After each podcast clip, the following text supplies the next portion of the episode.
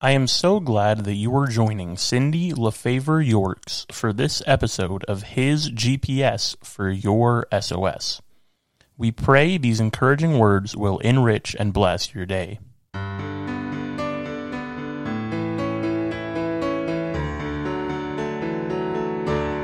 Confronting your dark side.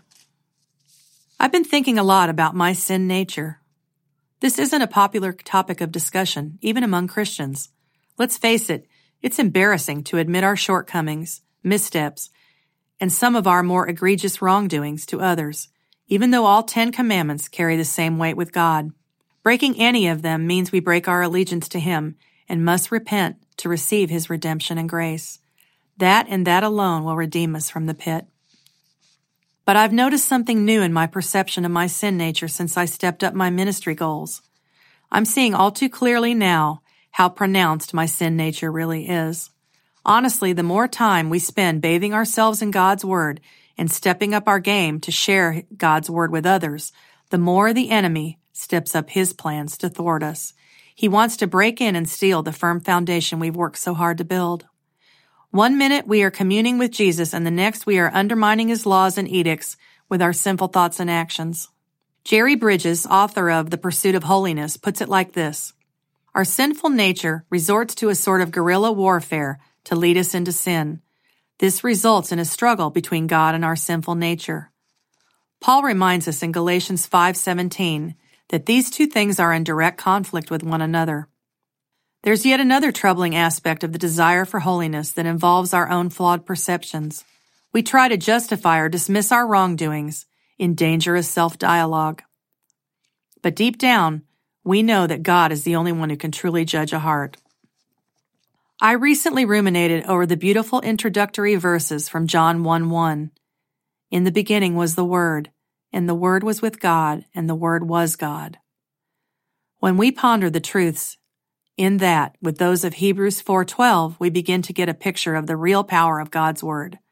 In Hebrews we read, "The Word of God is living and active, sharper than any two-edged sword." Piercing to the division of soul and spirit, of joints and marrow, discerning the thoughts and intentions of the heart. Friends, as hard as we try, and as much as part of us wants to do good, we are incapable of objective discernment when it comes to our hearts. In Jeremiah 17:9 we read, "The heart is deceitful above all things and beyond cure. Who can understand it?" Indeed, the biggest part of our heart problems lie in that we have a deceiver in our midst, and he is prowling around like a lion looking for someone to devour. 1 Peter 5 8. In contemplating these truths, it becomes apparent that God must be at the center of all we say and do. Search me, God, and know my heart, and test my anxious thoughts. See if there is any offensive way in me, and lead me in the way everlasting. Psalm 139, 23 24. God's search is far more thorough than any half-hearted examination we might put ourselves through. He is omniscient. In 2 Chronicles 16:18 we read, "The eyes of the Lord move to and fro over all the earth. No one sees or comprehends like our Lord." Join me in tapping into his divine search engine power in our quest to pursue holiness through the amazing power of his sanctification until the day he takes us home. I'd like to read an excerpt from my second book, The Trapdoor Failure in Keeping the Law. I heard a story about two high school students in contention for valedictorian. The tale spreading around school was that the race was neck and neck with dueling GPAs, so the policy was to look back at previous grades. In the final analysis, a B earned in kindergarten cost one gal the title, and as a result, it went to the other contender. It's enough to make this B student's head spin. A misstep incurred at five years old results in a reckoning at 18. The poor gal is sure to be inducted into the slightly unfair moments Hall of Fame, but dims the breaks, as the saying goes. When it comes to keeping God's law, our report card doesn't even come close to the valedictorian contenders. And even if it did, coming close counts far more in horseshoes and hand grenades than it does in obeying God's law. Only Jesus Christ kept the law perfectly, and anything less cannot qualify us for an eternity living with God except through the gate of the Good Shepherd. In our humanity, we fail again and again, yet God continues to redeem, restore, and reinvigorate His people through the infinite power of His grace and the infusion of His Holy Spirit. Because of this fail-safe plan God knew we'd need from the dawn of creation, we don't need to stay bogged down in failure. In our humanity, though, we might be tempted to relive our mistakes and even magnify them to an unforgivable status. But we are reminded over and over that our slates have already been wiped clean, and with his stripes we are healed. Isaiah 53 5.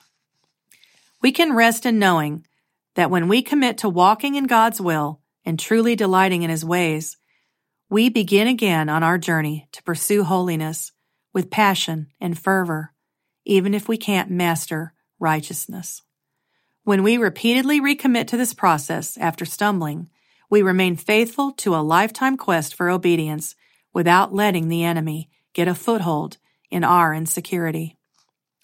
God has given us many promises about this, but my favorite verse states that he who began a good work in you will carry it on to completion until the day of Jesus Christ. Philippians 1 6.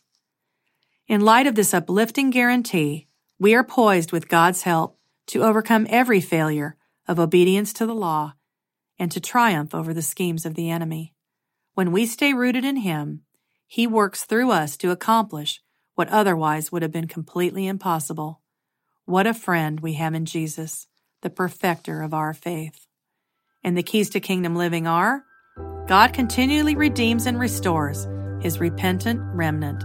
And the doorpost is, though a righteous person falls seven times, he will get up, but the wicked will stumble into ruin. Proverbs 24 16. Thank you for tuning in today to his GPS for your SOS.